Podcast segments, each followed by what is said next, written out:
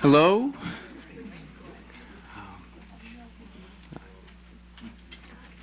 Good evening. Um, on behalf of PEN, I bid you welcome to the 13th in a very successful series of New Writer Evenings. Previous evenings have resulted in publication for a number of new writers, and we believe that uh, you'll want to hear a great deal more from some of the new writers, from all of the new writers that you'll hear here tonight. Um, for very generous hospitality and pleasant rooms in which to read and listen, uh, we are grateful to Ann Quinlan and the staff here at Endicott Books. They've asked me to announce, to remind you not to smoke, and also to announce there'll be a reception toward the cash register following the reading, and also that the cash register will be open for 20 minutes during the uh, beginning of the reception if you'd like to buy a book or two. Now, I have a romantic notion that there are in the audience a few who have not been to very many readings, and perhaps a few who are relatively new to New York a few who are students or who are working in one way or another to support literary hopes and dreams. I want to say to my imagined romantic few, especially, that by the pulse of dreams, by the heartbeat they create within you, um, and perhaps by whatever it means to you to be here tonight, you may know how your dreams can come true. This is a good place to try your dreams. Five years ago, Margaret Atwood read poems here to an audience noticeably from Soho and Tribeca, an audience of genteelly punkish, sharp edged night people. This in the days before her fiction was published in mass market and advertised on subways and in buses. Three years ago, Jay McInerney read here, uh, well before he rode the high crest of Bright Light's big city. At the same time, Jim Crumley read and then returned west, no more or less visible than he'd ever been as good a writer as ever. And one snowy winter day, Robert Stone, who grew up in this neighborhood a long time before there ever was an Endicott Books or a clientele here to support it, uh, he brought his teenage son in from Connecticut to see these streets and then came in to browse and to see what was on the shelves, what's new, what's enduring. Those here who have gained some recognition know its practical uses, uh, its political uses, and I think also learn that its best strongest use. Its only true life, finally, is to lend it freely to someone else who will in turn choose wisely and share the spotlight at every good opportunity. The great encouragement in an evening like this one is an overwhelming and buoyant sense of community, the firm belief that the success of any good individual is the success of us all. Our introducers and readers tonight will appear in the order listed on your invitation, with one exception. The last shall be first, uh, so we're going to begin with Pamela and Betty tonight. Thank you.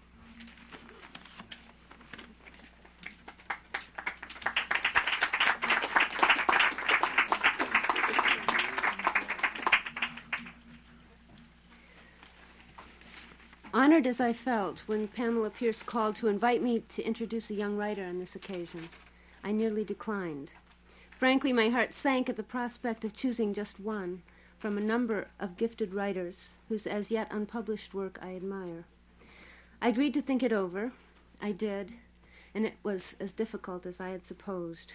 Why this one and not that? I finally called Pamela Pierce with Elizabeth Lerner's name, and I'll tell you why.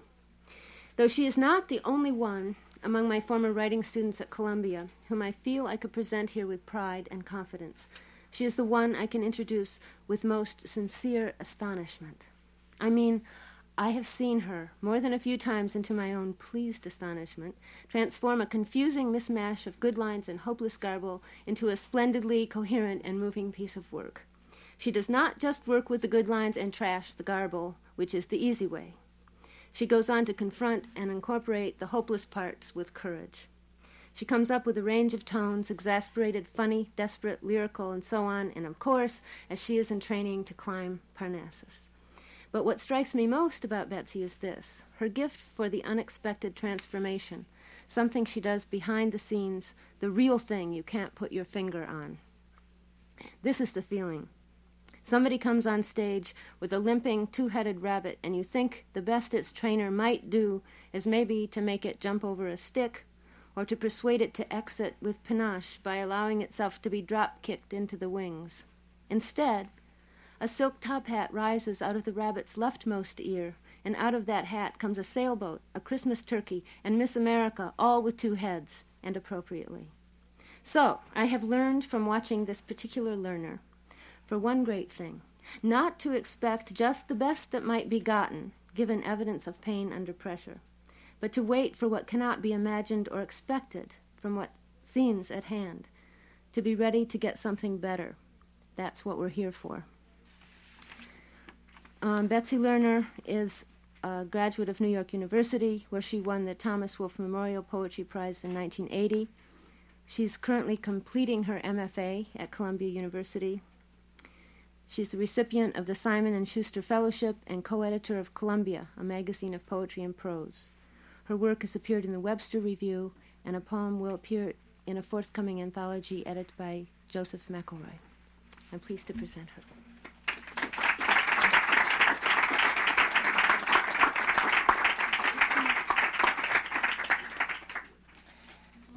Yeah.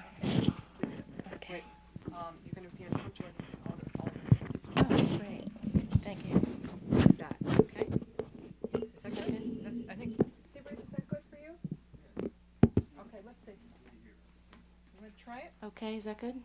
Okay, it's fine. Thank you. Thank you. Um, I have to thank Pamela and also my fellow students at Columbia um, who've helped me a lot with these.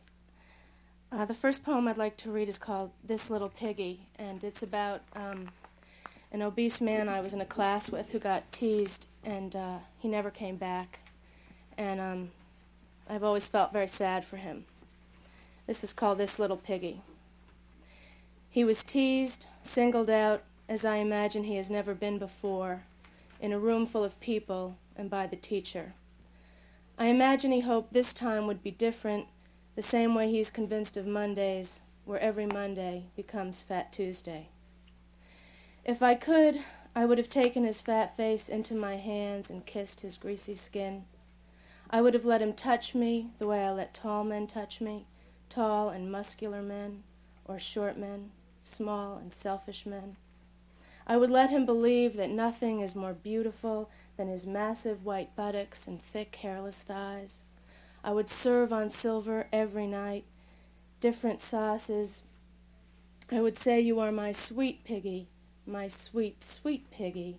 I would say, Eat, sweet piggy, taste my gravy. But I know myself, the ways I compensate for being fat, doing things in exchange for silence. I will only look at the seat where he was, watch the small man who called him that, scared him away. He never came back. But I will be grateful he didn't pick me. I will let the fat man carry me. Um, this next poem is called Venus Envy, and it's in the uh, it's in the voice of Venus, and she's speaking to her a very expensive Madison Avenue psychiatrist.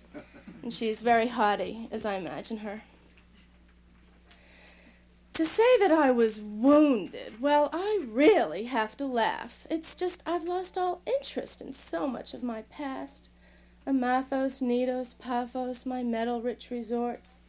Hunting, fishing, diving, all my favorite sports. I used to love the shade where I'd cultivate my charms. Now I ramble as Diana, an animal myself, although I mean no harm. I stay clear, of course, of wolves and slaughters of the herd.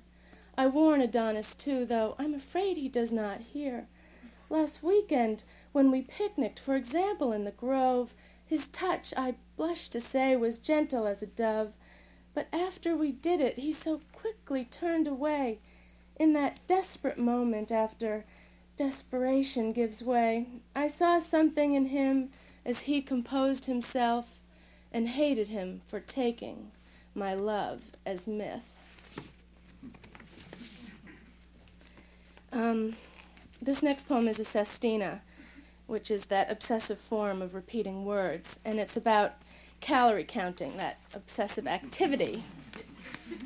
And all the facts come off the back of a Vogue magazine, in case anyone wants to check me. Calories and other counts.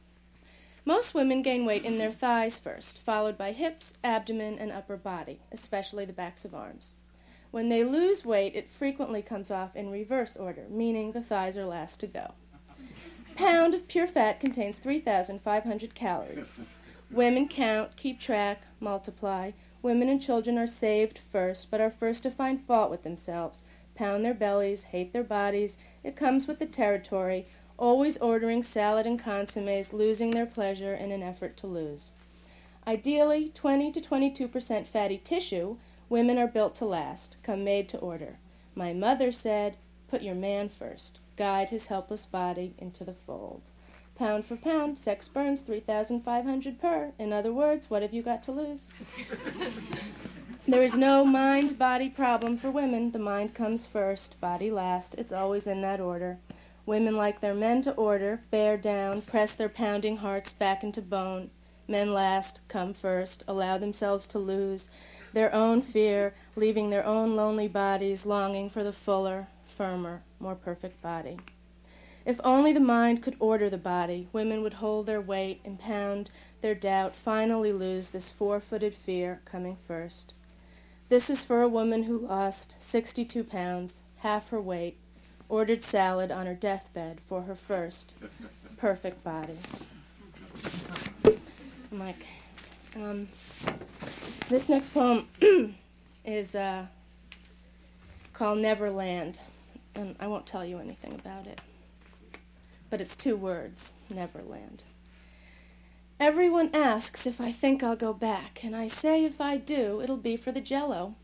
Or Sylvia, the Swedish nurse who understood the importance of floss. Vaxed or unvaxed, she used to ask. and this lightens things considerably. I wonder what people wonder when they ask this, or if they want me back, flashing titty at the male nurses, with one arm dramatically draped in sheets twisted around my wrists, so they can stay inside visiting lines, think about their own windows, wanting to fly. Sometimes I admit I miss the rules, like when my mother dressed me, fed me, or did she drink and milk the mailman, ride the mop across the kitchen. Sometimes I miss being cared for. But usually I brag about my card game, how quick I got in, my perfect bidding. It's like everything else in every place I've ever been. Once you're in, you're in, except you can't get out until you can or Dr. Hook kills Peter Pan, and his ghost whispers, Wendy, I can.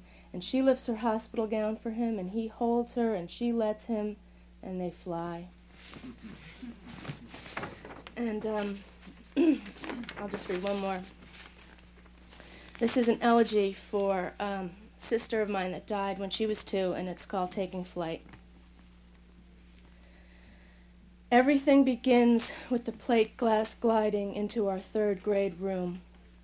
The gray birds who, mistaking windows for air, died mid flight. We made signs for them Watch out, birds! And pasted the construction paper to glass. We knew we could save them, keep them from this death, to find another, less tragic, less holy, like angels. I thought I was an angel in the corner of the crib did I kill her when I wished her the child's wish away? Then the night when they took her for just one night's stay? The death of a baby bird is small, small as an infant's cough in the night, one night, too late. I tried to take myself when I went to the river's crestfallen waves collapsed into ice cakes. When I walked by the bridge, the gray mouth it made, looking for bird signs, droppings of any kind, some gentle, splattered reminder that the ledge is not air and my coat cannot carry me like a blanket or basket to shore. They must have listened with stethoscopes as if they could hear what she could not say, as my doctor does when I am under, mining myself, wanting to cut through skin thick as whale or woman. How do you know I'm not dangerous? I'm not dangerous. She just stopped breathing. Listen, I'm scared to hold my sister's new baby as I'm scared to hold myself in these March winds its hot and cold games in the shortened night. I'm scared to let go of the flight that brought me this far to shore. I've come to need the beating wings of birds who, taking their usual spot, like nervous believers on the rooftop, have come to mean something. Thank you.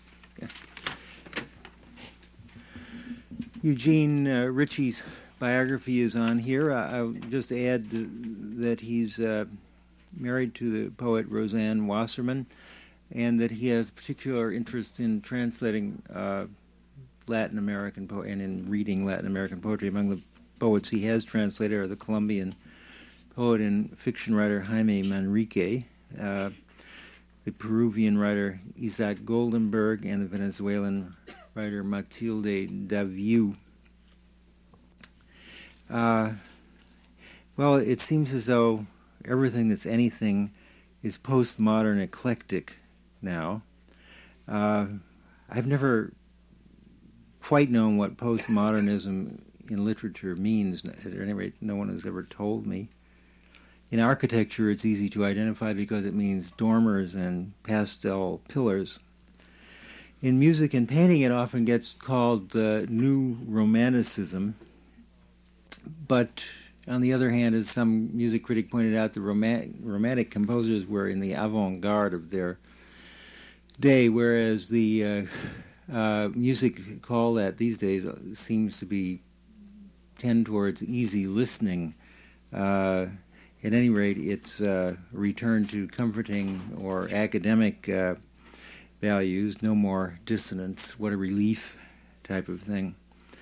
Uh, in the case of Eugene Richie's poetry, I would tend to qualify it as as neo romantic, also in the sense that uh, of uh, uh, much of the music today of people like Del Tredici or uh, Jacob Druckman, but uh, it it seems to uh,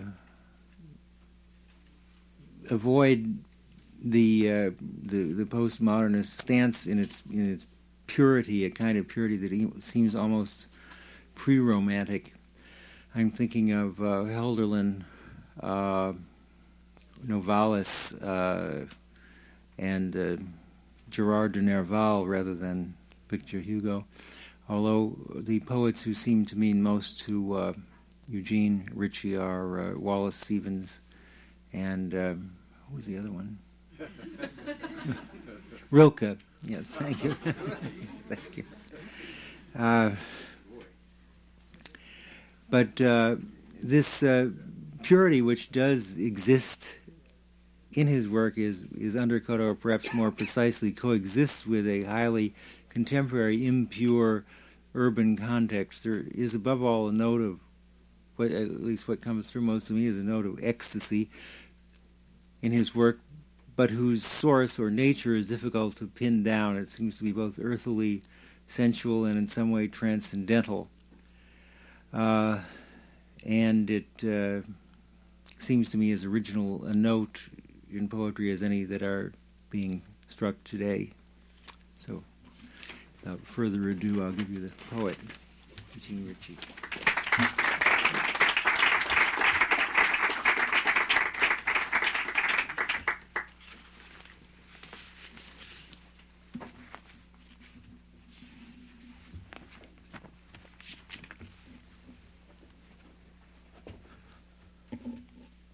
Seascape in moonlight. Arriving on the shores of this new land, bridging the light between these islands, you gaze at the late afternoon windows of longing, of mist in the gray calm. Night of shadows, wind blown sea spray, cresting waves in the silver light of the moon. The moments of your song are etched in black lace.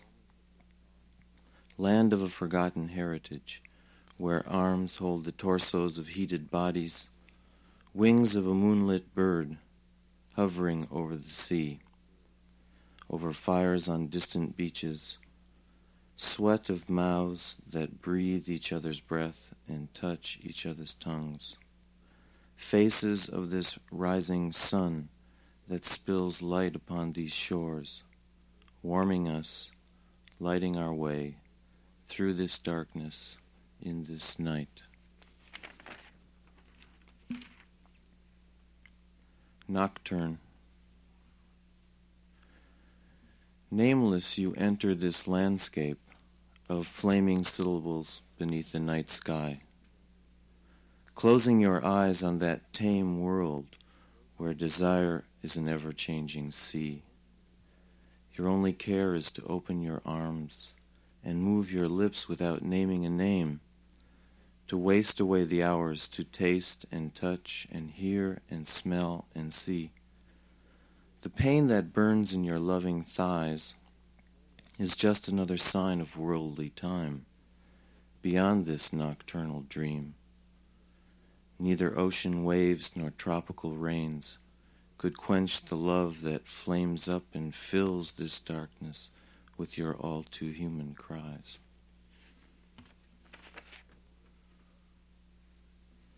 Aurorian messenger.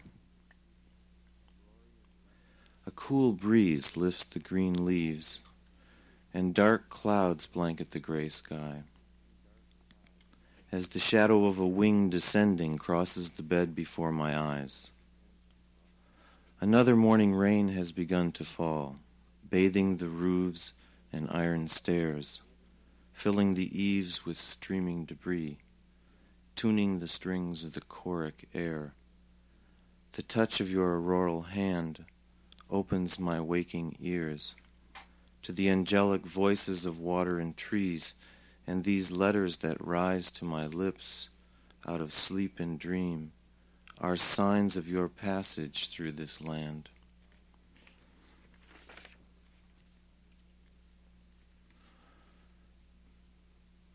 In the theater of memory, on that somber morning when the curtain fell and the stage door opened onto a pale blue sky, of emerald leaves and golden sunlight.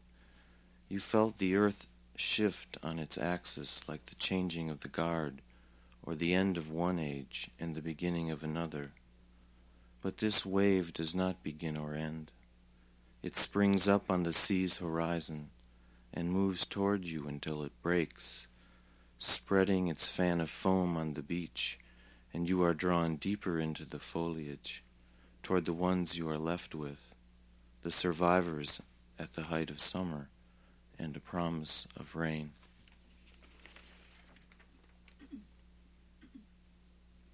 I've written several poems about light, particularly the light on the water, which I've seen in various places from the tops of buildings on the East River and also from windows uh, on the Hudson River.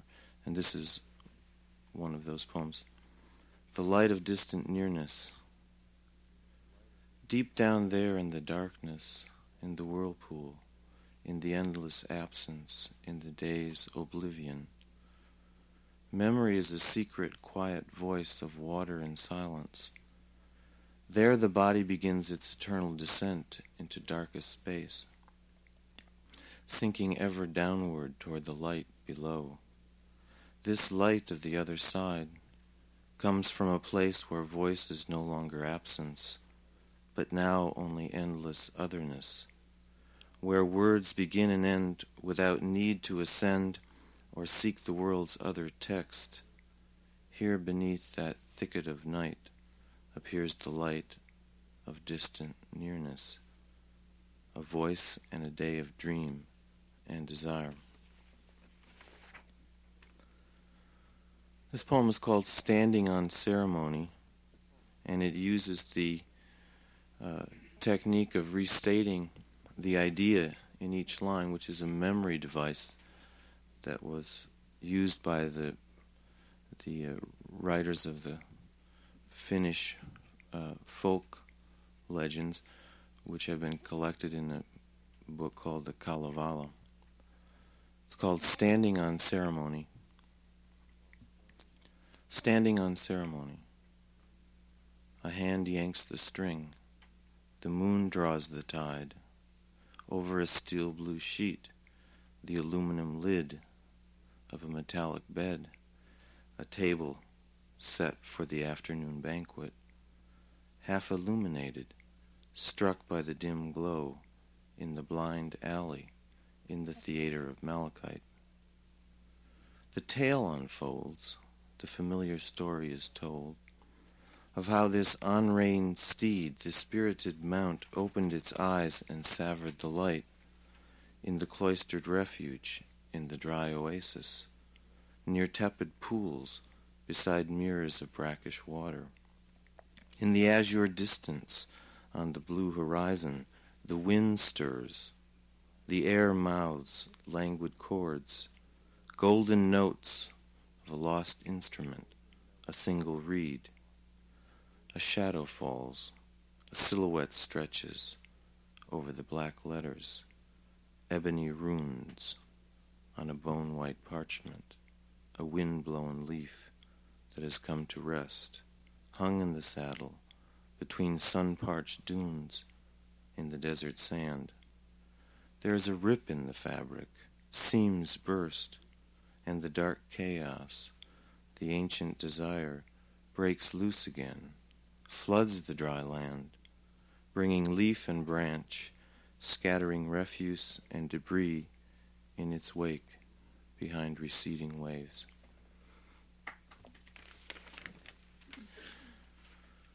This poem is also a Hudson River landscape, and it's called A Sail Ascending.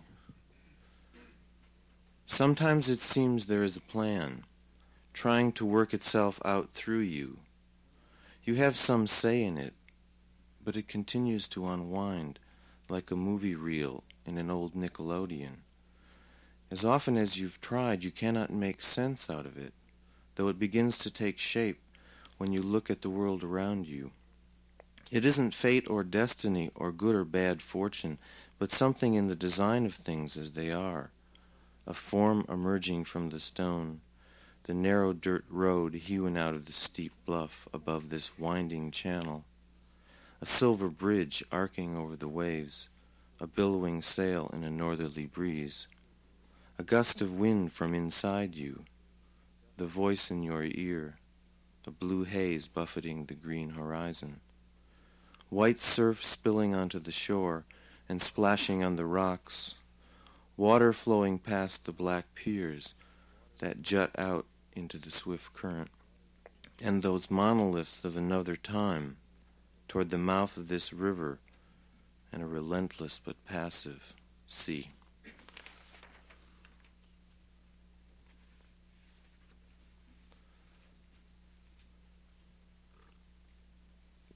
This poem is called Nothing New Under the Sun, and it always reminds me of the Kodak ad, which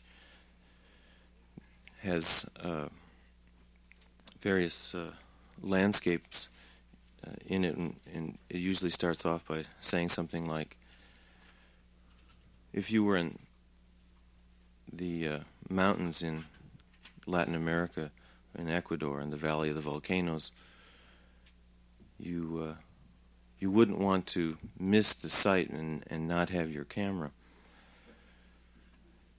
And if you were in the Matterhorn and you and you saw the moon over it, you certainly would want to catch that. And if you were in the Galapagos on the uh, sandy, sunny beach, you certainly would want to have your camera to take a picture. So it uses that technique. Nothing new under the sun. If you were surrounded by water at the peak of sunset on a barren South Sea island, or cloistered in a grotto behind a dense thicket of rose bushes, if you were circled by raging flames in the dungeon of an abandoned castle, or trapped in the lair of a wild animal in a cave below snow-capped mountains. If you were caught in a web of branches and trees left by flash floods in the deep ravine of some narrow river valley, or lost in the middle of a forest at nightfall, I would come to you with outstretched arms, to hold your radiant face in my warm hands and mouth the sweat from your brow. But the way to you leads over this dark and muddy ground, through the blue mist of evening that lingers above a field of purple loosestrife into a valley of lights glittering in the dead of night. And the last poem is called Intricate Evasions. You never sought out the Olympian heights, knowing that they were hidden from your earthly gaze, and that the palace of excess led to the dungeon of wisdom, though the gates were always open to you, if only you had availed yourself of the diplomat's abuse and learned to park on a lamp post. Instead, you knelt on the damp ground at the foot of a somewhat smaller mountain, below a sacred springs, and waited for the muses to pass by with Apollo in the summer, like momentary reflections on water, or watched in the winter for Dionysus and his new wave entourage, whose hairstyles had been designed by the latest enfant terrible to have appeared on the murky scene. There in that longed for land, you hoped, with one last valiant attempt, to get the story straight before returning to this rugged valley, to lie in a leafy bower, in the shade of the laurel, on the banks of a swiftly flowing river, under the limbs whose every sinew, in the arms whose every muscle was stretched to the annunciation of your return.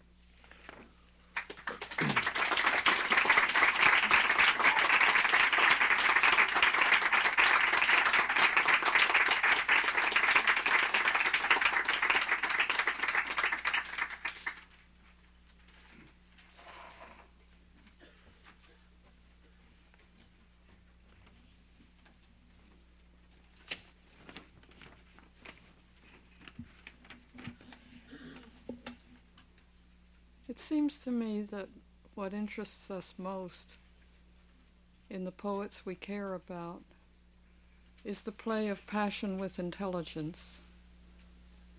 In Susan Pliner's case, the passion, I think, will speak to all of you for itself. These are poems born out of strong feeling and often with considerable narrative drive. At the same time, as you wait, as it were, for the shoes to drop.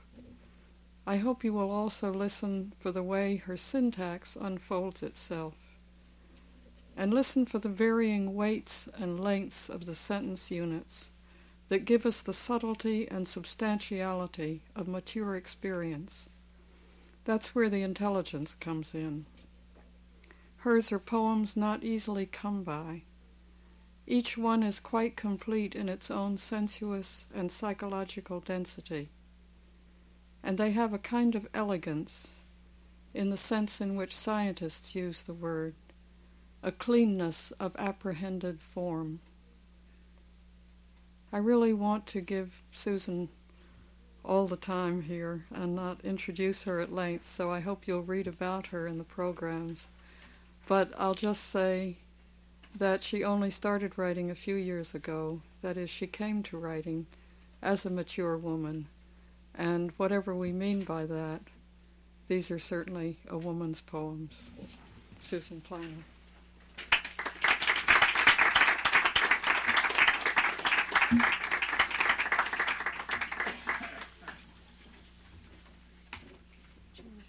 I'm going to stand.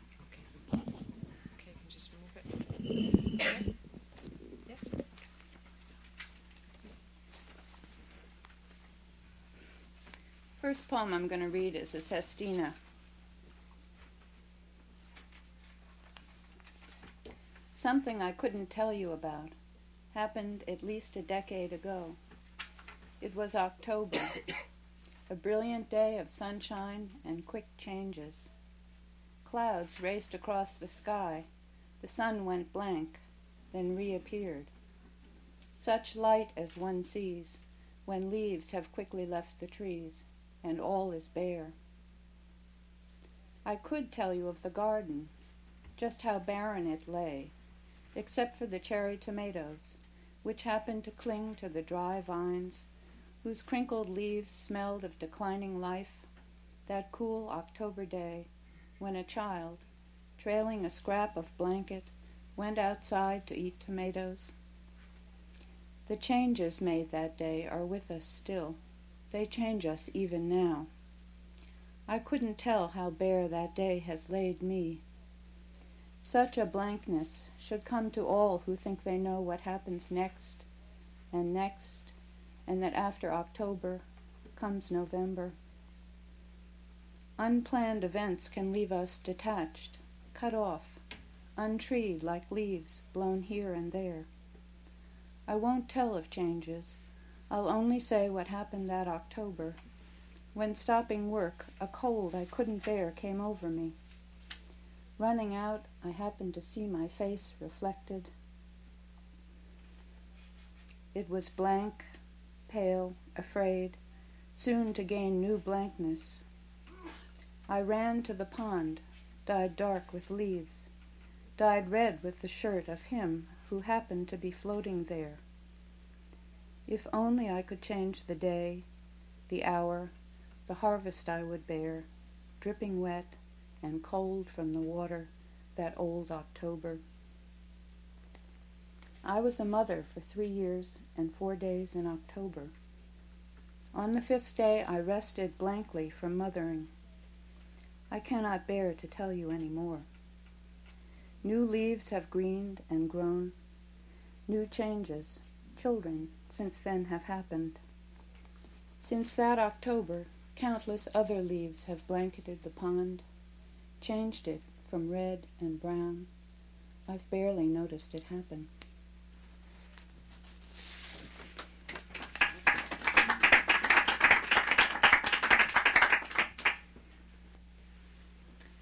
Uh, this poem is called Eclipse of the Moon, and it's about watching um, the lunar eclipse a couple of summers ago with my daughter, Sarah.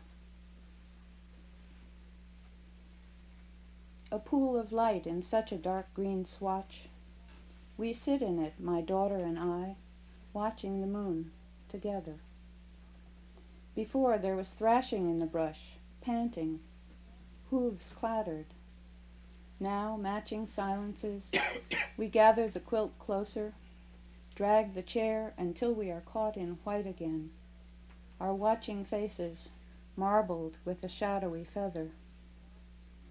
Leaves. The moon moves on. In the darkness, I see my mother's face as I watch the stars falling once with her. We were silent then also. We said nothing. Now we move into light. This watching is slow and cool.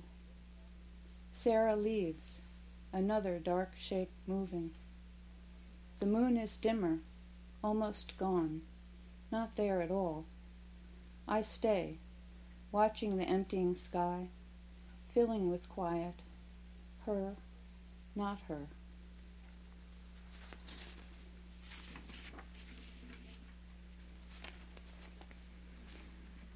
I'm going to read two poems next. The first one is about um, my mother, and when she was dying, she she wanted to come and live with me, which she did not do, but was. I wrote this at the time. I thought she was coming to live with me. And it's called A Distant Tree. She wants our children, mine and my brother's, an ignorant garland of girls held to her nose to cover the chill of her death. It is the end of her life almost. She returns to me from pungent southern hospitals, exiled survivor of her body, inconsiderate host. She frightens me for all the old reasons, and these new, insistent, bony ideas of hers. Children pulled to her again, greenest grass at the edge of the grave. She has been hard, a stone, enduring the heat of no season, withdrawn and alone. No one to hear her difficult footsteps. The phone undialed the night she tried to die. Thin guest at countless tinfoil meals.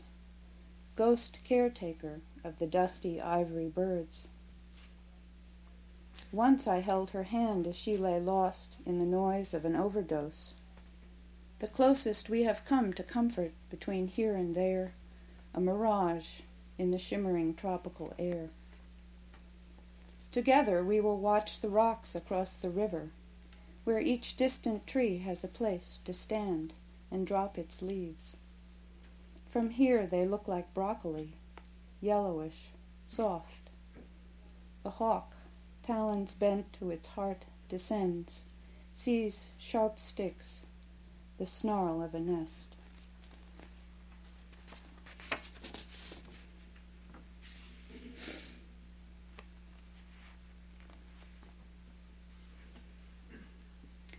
You were told, breathe this, or you don't have to. Then the sheet over your head. Where do you sit while they strip in green light the wet paper from the bed? the tape from your wrist. Sheets, your gown, fill the trash. The mop woman clucks. The hot sun begins to come up. Easter week dawns on the cracked white streets.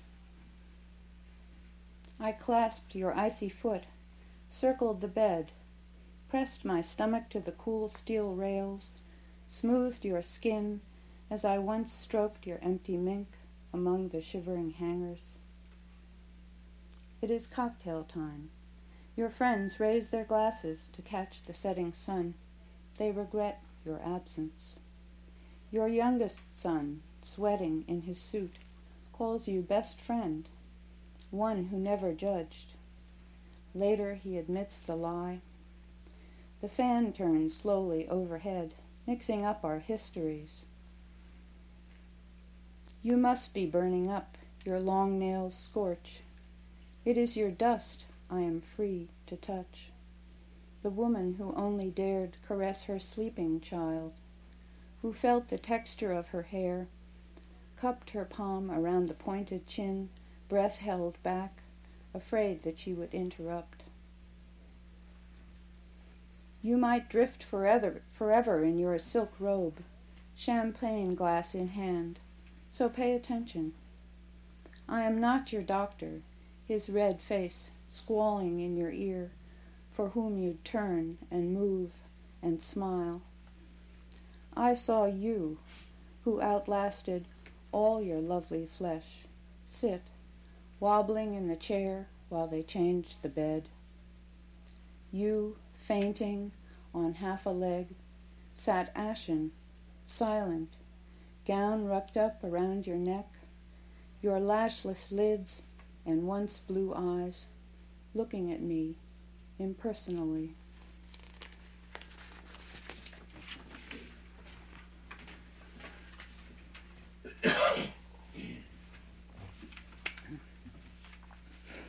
The next poem is from a photograph that was taken in Central Park in the late 1940s.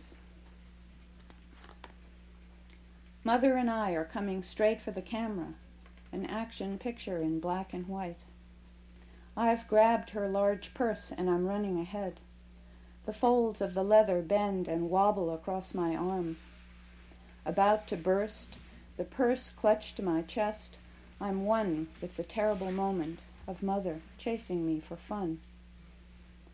The grass of the sheep meadow pounds under our feet.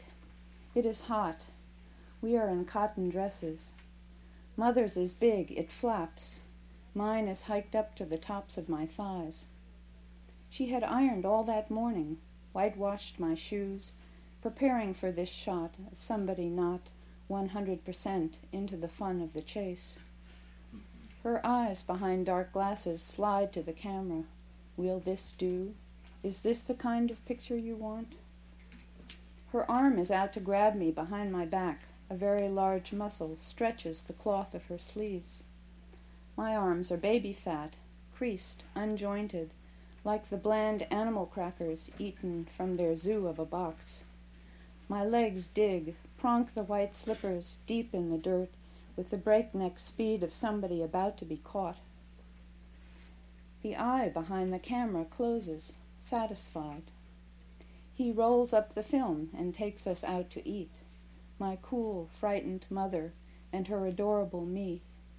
Gray, faded figures racing toward his lazy eye, his open mouth.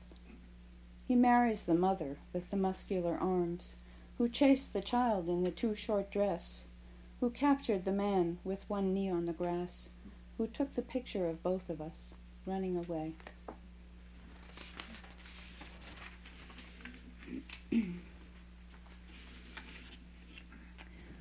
um, the last poem is uh, called Sunset February, and I live in Riverdale over the Hudson River, over above the Hudson River, over the train tracks.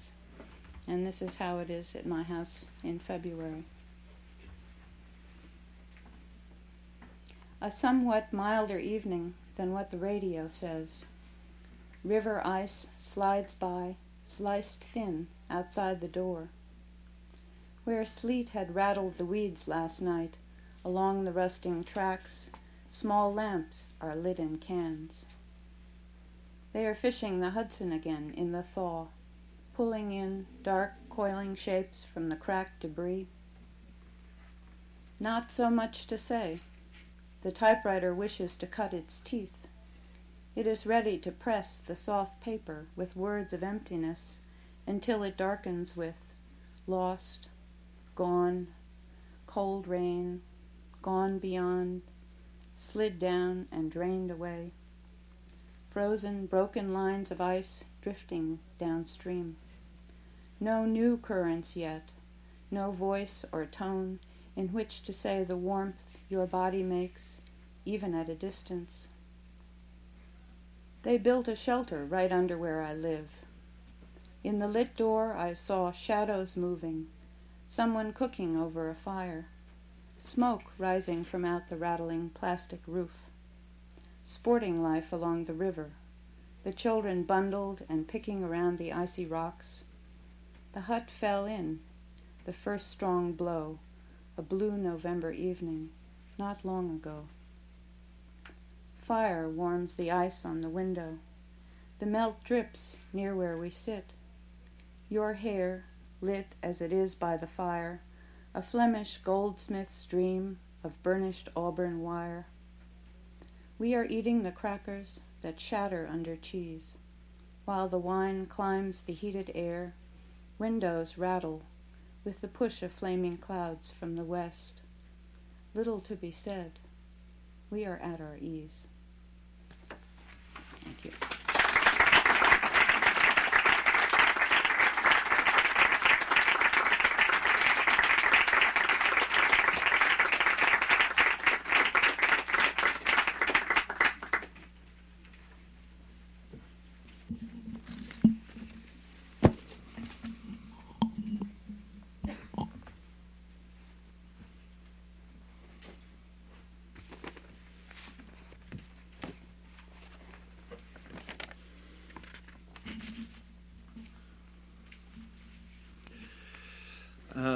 Thank you all for coming.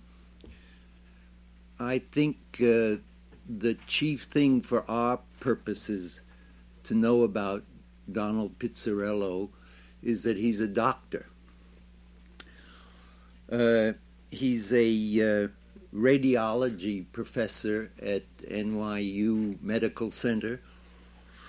He uh, has written four textbooks. I don't necessarily think that's the uh, the best way to become a fiction writer. But I do think there is an advantage to being a doctor. Because uh, any doctor worth his salt uh, is almost forced to learn to observe.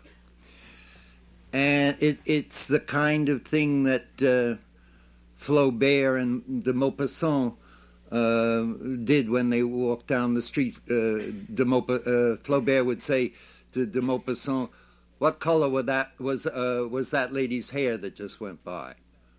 And he would, uh, de Maupassant would say, "Yellow," and her eyes, her eyes. Well, doctors learn that skill. Um, and I think it's uh, something we might call the diagnostic eye. And what I mean, uh, an example of that is this.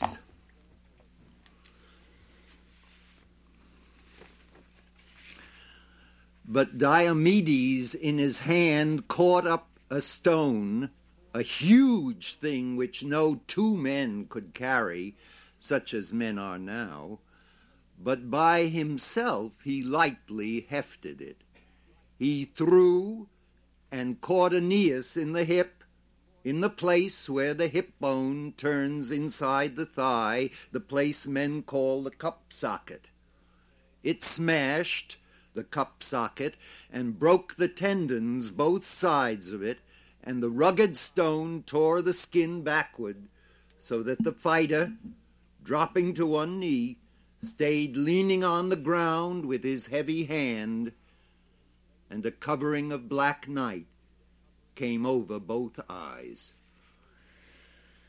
Um, I can't help but think that the predecessors of Homer, uh, that is from the Iliad, Book 5, and it's Lattimore's translation, I can't think that in the thousand years that preceded Homer and made this great epic. Uh, there weren't some surgeons or doctors writing, singing. Because um, that book five alone has 30 such examples. Well, let's jump from 750 BC to 1892. Toward evening, Dr. Ragin died from an apoplectic stroke. At first, he felt a numbing chill and nausea. Something horrible seemed to be spreading all over his body, even over his fingers, extending from his stomach to his head and flooding his eyes and ears. Everything turned green before his eyes. Dr. Ragin realized that his end had come, and he remembered that Gromov, the postmaster, and millions of others believed in immortality. What if it did exist? But he did not want immortality, and he thought of it only for a moment. A herd of deer, extraordinarily beautiful and graceful, which he had been reading about the previous day, raced past him. Then a peasant woman stretched out a hand to him with a registered letter. The postmaster said something. Then everything vanished, and Dr. Ragin lost consciousness forever. Uh, that's from Ward 6 by Chekhov. Uh, I, I don't want to make any judgments.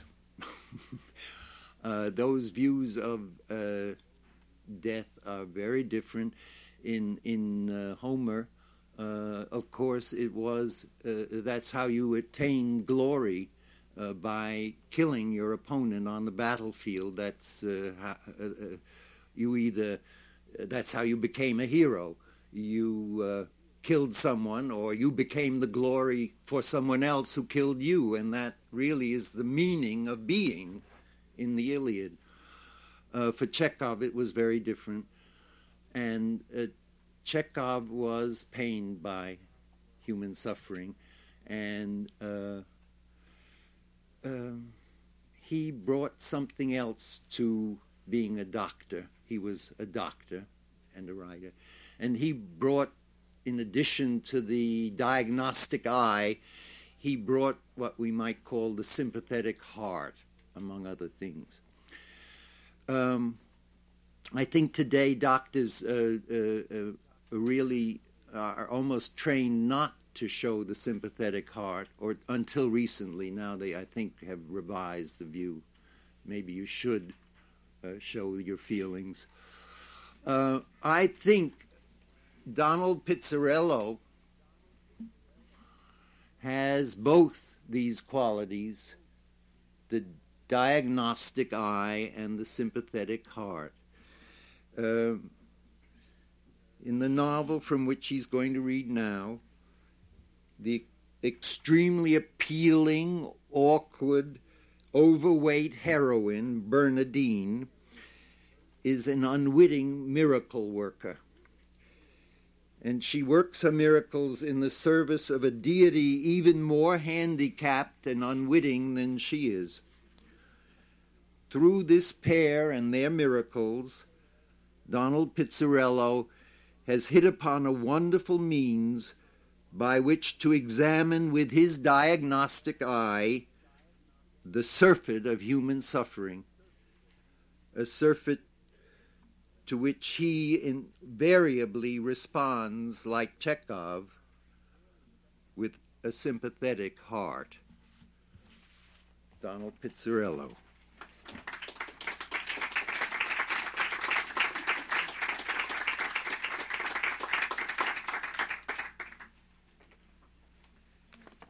Yeah, I think I'll sit down. Okay. Okay.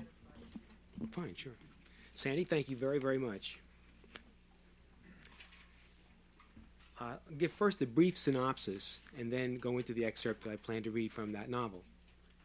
A young woman, Bernadine Rice, on her way home from work one night, notices a tent like canvas structure. It's on a low wall next to a busy street in a medium sized American city called Emmaus. Her curiosity aroused, she attempts to lift the flap. She is stopped by a hiss and a scented spray. At first frightened, but later keenly curious, she enters the structure and discovers a young man covered with a silk sheet. He will not speak, but in response to her questions, squirts perfumes at her. She begins to visit him nightly, to bathe him, to remove his body waste and refuse, but even though they make love, is never allowed to see his face. In time, she comes to believe that he has supernatural powers. She dubs him Pneuman, that's P N E U, New Man with a P, because his use of sense recalls the Greek idea pneuma, an airborne spirit. His name, in fact, is Freddie Marek. Acting on an impulse, Bernadine, who works in a natural food medicine store, applies a salve made from Pneuman's refuse to a skin ulcer on a child sc- suffering from leukemia. Both the ulcer and the leukemia disappear, an event some regard as miraculous, others coincidental. One morning, carrying a box containing, among other things, a bottle of Freddie's used bath water, Bernadine stands at a railroad crossing, waiting for a train to pass. Bernadine Rice stood at a crossing of the railroad that cut through the main streets of Emmaus. Her carrying box rested on the ground between her feet. The gate was down, the warning bells were ringing. She could hear the train, out of sight around the bend, coming fast. A movement, seen out of the corner of her eye, caught Bernadine's attention. About a hundred yards from the crossing, a woman stepped onto the tracks. She wore a tailored tweed suit and plain blouse, and moving carefully but hurriedly, was making her way across the rails. As she raised her foot to clear the third rail, the sharp high heel of her shoe unexpectedly sank into the cinders of the track bed. She was off balance and began to fall. She screamed, tried desperately to miss the third rail, but her hand, involuntarily thrust out to break her fall, went full against electrically charged metal. Instantly, her light brown hair shot up, each fine strand rigidly on end, forming a haze like filigree around, ter- around her terror stricken face. Her body, vibrating violently from the passage of current through it, was thrown forward, away from the rail and clear of the track. At the same instant, the train cleared the bend and sped through the crossing, obscuring in a roar of sound and dust the body of the prostrate woman.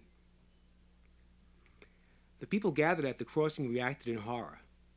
Even above the clatter of the train, screams could be heard and cries of help and get the cops. When the train had passed, Bernadine grabbed her box and began running along the railroad ties to the place where the woman lay. Several people followed three young men dressed in business suits, a teenage boy in jeans and flannel shirt, and an older man wearing a loose raincoat over a dark suit and carrying a small leather bag. When they reached the woman, the older man knelt beside her motionless form.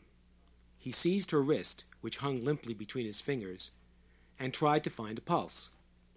At the same time, he doubled over, placing his ear against her chest. A tense frown of concentration distorted his figures. Suddenly he half stood, swung himself over, straddled the prostrate woman's midsection, and knelt, his head facing hers. Pincher nostrils closed. He barked to the teenager who was standing, open mouthed, near the woman's head. He lowered himself and placed his lips over hers, exhaling hard into her mouth.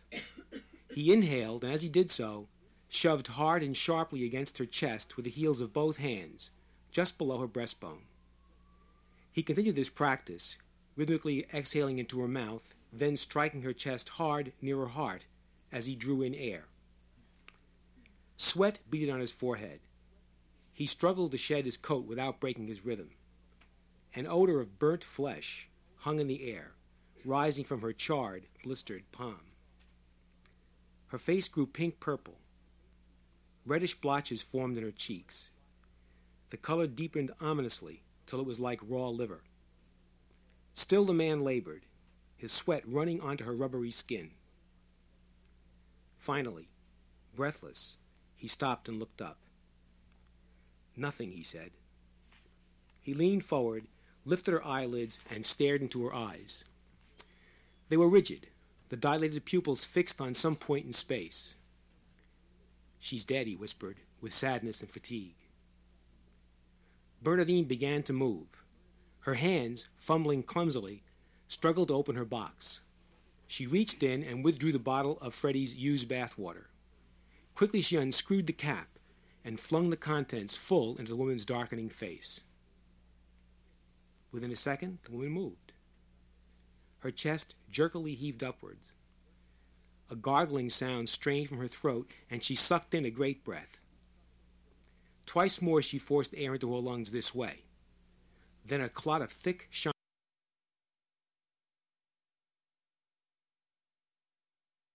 began to lighten. The man, still crouched beside the woman, whirled and looked up at Bernadine. His eyes were wide and his jaws slack. She was dead. I know, I'm a doctor. Bernadine started to run, but a wall of people blocked her way. The doctor had turned again to the woman and was lifting her eyelids. The pupils, reacting to strong sunlight, contracted sharply. The lids strained against his fingers, trying to shut out the threatening sun. The boy who'd pinched the woman's nostrils was staring at Bernadine, his face a mixture of awe and fear. The sound of the siren came faintly from a distance, and the doctor asked of no one in particular, Is this for her? Has someone called an ambulance? Several heads in the crowd nodded vigorously. The doctor picked up his coat and spread it over the stricken woman, her face by now a deep, even pink. He spoke to Bernadine in a low voice. Except that I don't believe in such things, I'd say that was more than just a lucky break. What was that stuff you threw at her? The shock of it probably started her up again. Water, Bernadine answered lamely. Christ, she's lucky. Here she is without a sign of life, and you just happen to have the thing that saves her. What made you think to do it? Bernadine said nothing, but a voice from the edge of the crowd was suddenly raised. This ain't the first time. This woman's the second person I seen her save. Bernadine knew the voice. There, in the second row of gaping bystanders, was a short, squat man she'd seen at the store. His tweed cap was pushed back, exposing a damp, pasty rim of bare scalp. His broad hand was raised, a blunt finger pointing at Bernadine. Maybe you don't call it no miracle, mister, but it's the second time I seen her do it. Nothing like that can happen twice, by accident. She's got a power, and it's got to come from God. People in the crowd near the short man turned to look at him, but those more distant could not see who was speaking and raised up on their toes, straining to peer over the heads in front. Eager, confused queries skipped from place to place in the crowd like a flat stone skimming over water. What did he say? A miracle? What happened? Is she dead? A wave of pushing began at the rear of the crowd, swaying the restless group like a field of supple grass bowing to the wind. The doctor grabbed Bernadine's box. Will it hold my weight? Bernadine shrugged. I think so. It's strong. He climbed on top, raised his arms over his head, and cried out, Wait! Wait! The mob slowly quieted. The wail of the siren grew nearer and sharper. The doctor's voice was nearly lost. No miracle happened here. This woman touched the third rail. She didn't die. Her heart and breathing stopped for a few seconds. Then they started again. That's all. A murmur riffed through the crowd. Here and there, muted but distinct voices could be picked out. Who's he? Who's the woman? Did he say she's dead? The doctor tried again. Please, listen. She's not dead. She never died. She just stopped breathing for a few minutes. The siren was near now. the ambulance's motor could be heard under its howl. The short, squat man stepped away from the crowd and turned back to face it. Hey! he cried out in an incredibly loud voice. Everyone fell instantly silent. He glared briefly at the doctor, malevolence radiating from his eyes. This woman was crossing these tracks. She fell and hit the third rail. His voice was a roar, easily overriding the penetrating shriek of the approaching ambulance. She died. I seen it. I seen this doctor try to start her heart. I seen him blow in her mouth. I seen her face get black. I seen the doctor give up. He stopped, drawing a huge breath and shooting the doctor a quick, angry look. At the same instant, the ambulance arrived at the edge of the crowd and switched off its siren. I heard this doctor say she was dead. This he shouted slowly and emphatically into the sudden, hollow silence. This girl, Bernadine Rice, threw something in that woman's face. I seen that too. That's what started her breathing again. She came back to life. People at the front edge, at the front edge of the crowd who'd been near enough to see began to call out. Me too. I saw it. She was dead. Heard the doctor say it. At the rear of the crowd, the ambulance attendants began cutting their way through the people. But the short man continued. I'd seen it before. Bernadine Rice cured leukemia. She can make miracles. I know. I seen it. The doctor, still on the box, frantically waved his arms and shouted, Wait, wait a minute. Let me explain. But the people in the crowd weren't listening. They turned to each other, staring in silent awe. It was a moment to remember.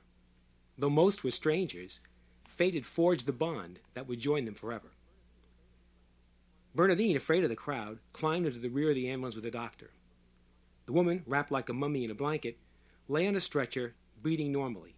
She was peacefully unconscious. They went a few blocks in silence, save for the siren, which was surprisingly muted by the body of the vehicle.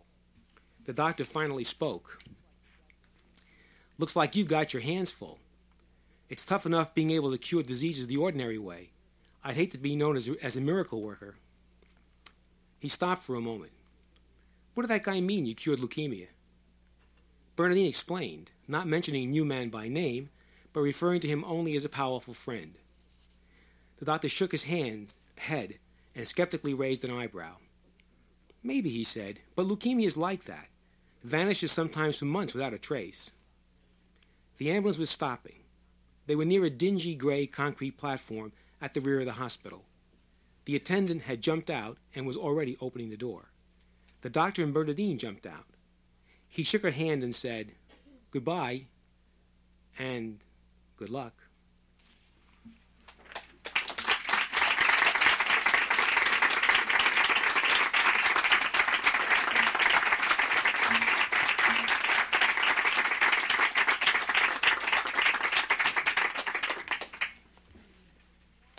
Hope you'll join us for some wine or seltzer at the front.